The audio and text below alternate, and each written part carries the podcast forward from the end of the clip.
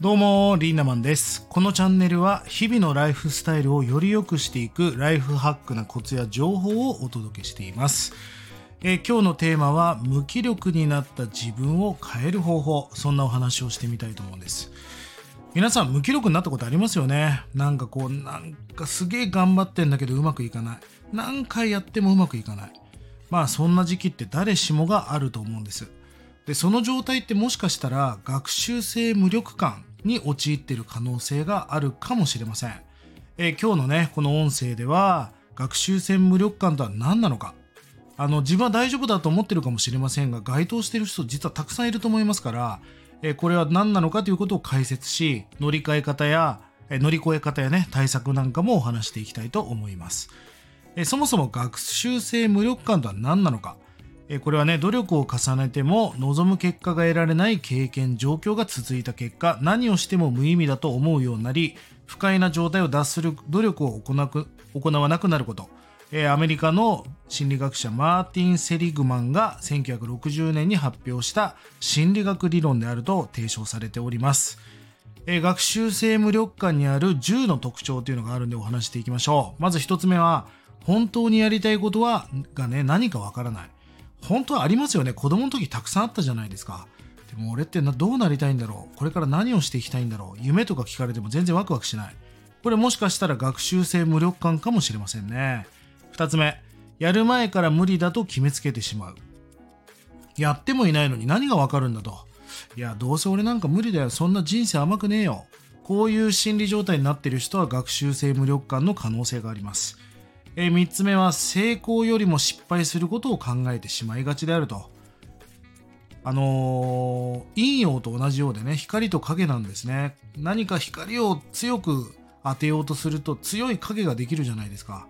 だから何かを成し遂げようと思ったらそれなりのまあ失敗じゃなくて本当は経験なんですけどね。経験を積み上げなきゃいけないんだけど傷つかないようにしようが強くなってるとその傾向があると。4つ目は自信がなく自発的に発言行動することが少ない。まあ主体的でありその自発的な時っていうのは自信に満ち溢れている。でもなんか私が言ってることは正しくないんじゃないか。なんかみんなに迷惑をかけるんじゃないか。こういう時は学習性無力化の可能性があります。5つ目落ち込みやすくネガティブ思考に陥りやすいと。まあどうせ私なんかって思ってる時は確かにそうですよね。6つ目がやる気が起きずなかなか行動に移せないことがあると。ありますよね。なんか日曜日月月金ですごい頑張ってんだけど日曜日はもう体が動かなくなっちゃうみたいな、まあ、そういう時は要注意です。7自分に対して厳しすぎる時がある。うんいますよね。完璧主義な人。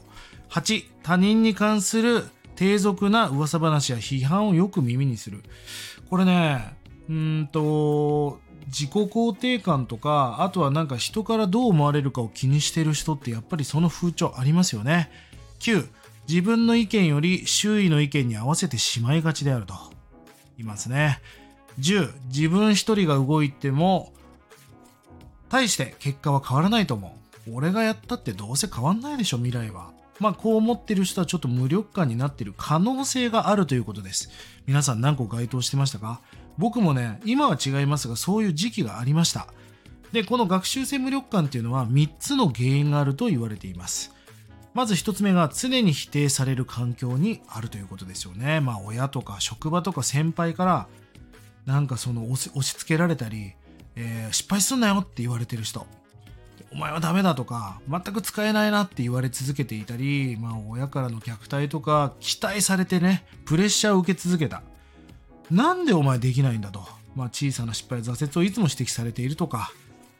まあなんかその自分が失敗したことで誰かを落胆させた経験がある。まあこうやって常に否定される環境に居続けると学習性無力感というものになりやすいです。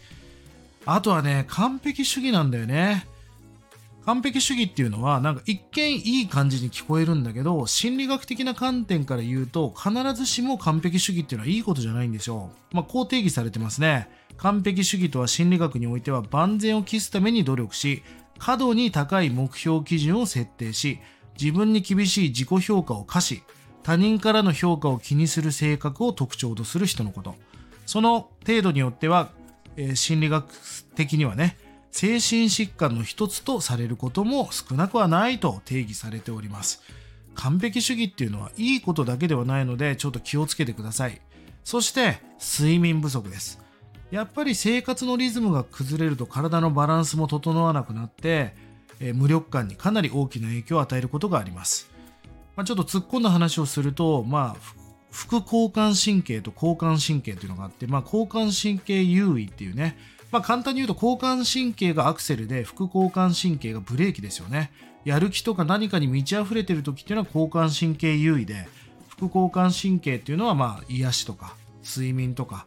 そういったことなんですが、まあ緊張してる時なんていうのは交感神経優位になっていることがあって手汗をかいたりするわけです。このバランスが崩れると体が不調を訴えてね、無力感の引き金になることがあるということです。やっぱりちゃんとした食事をとってちゃんとした睡眠をとる。そして寝る時間とかも重要ですよね。このあたりも学習性無力感に大きな影響を与えています。でねこんな実験があったんです、えー、犬が証明した学習性無力感の実験というのがあります、えー、これはねセリグマンさんという人が、まあ、実験で証明したんですが犬を2つのグループに分けて別々の部屋に入れ電気ショックを与えました。グループ A はパネルを押すと電気ショックが止まりますが、グループ B はパネルを押しても電気ショックが止まりません。その後、すべての犬を別の部屋に入れます。再び電気ショックを与えますが、低めの壁を用意していて、飛び越えることで電気ショックを回避できるようになっています。グループ A に属する犬は壁を飛び越えますが、グループ B に属する犬はその場でじっと電気ショックに耐える行動に出てしまったと。グループ B に属する犬たちは初めに実験、経験したことから抵抗しても電気ショックから逃れられることはできないと学習してしまったわけですよね。いつでも回避できる別の状況においても努力することを諦めてしまったと。まあなんでしょうね、精神疾患とかうつとかメンヘラっていうのはもしかしたらもちろんわからないですよ。体、身体的なこともあるかもしれませんが、この辺りが大きく影響していることも、なきにしもあらずだなって思うんです。え学習性無力感を克服するために何が大事か、ちょっとそんな話をしてみたいなと思うんですが、まず一つはですね、運動することです。運動っていうのは運を動かすって書きますよね。いや、本当にね、運動することで運を動かせるし、フィジオロジーって言って、例えばね、ずっとスキップして回ってたら、なんかテンションが低いのを忘れちゃったりするんですよね。まあ僕も今日から、今からね、筋トレに行きますが、筋トレしてるとしんどくてなんか忘れたりするんですよ。運動っていうのはこうメンタルと密接な関係があるなと思います。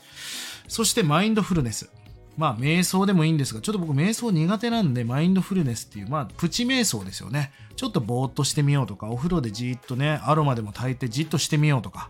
こういったマインドフルネス状態を作ると克服しやすくなります。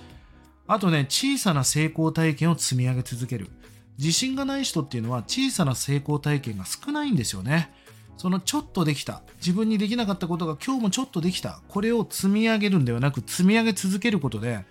俺意外とできるなっていう成功体験を積み上げる積み上げ続けることによってね自信っていうのは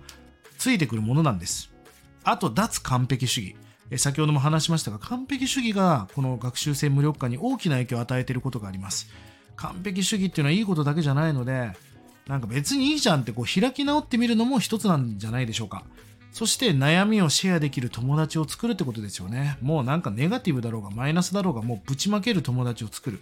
で、なんか中途半端じゃなく心の中を全部デトックスして、もうすっきりした、もういいわ、またね、バイバイって、それぐらい全部吐き出すような友達を作るってことも重要ですよね。この運動するマインドフルネスをする小さな成功体験を積み上げ続ける。脱完璧主義。悩みをシェアできる友達を作る。ぜひね、この辺りで学習性無力感というのを克服してください。まあ今日はね、学習性無力感。まあなんで今日はこの話をしたかっていうと、この手の質問がちょちょっとね、最近多かったんですよ。だから、うん、僕はあの、ポジティブとかネガティブっていう言葉好きじゃないんですね。ポジティブなんてなくて、大事なことはそれをどう解釈したかなんですよ。まあ例えば女の子に可愛いねって言った時に、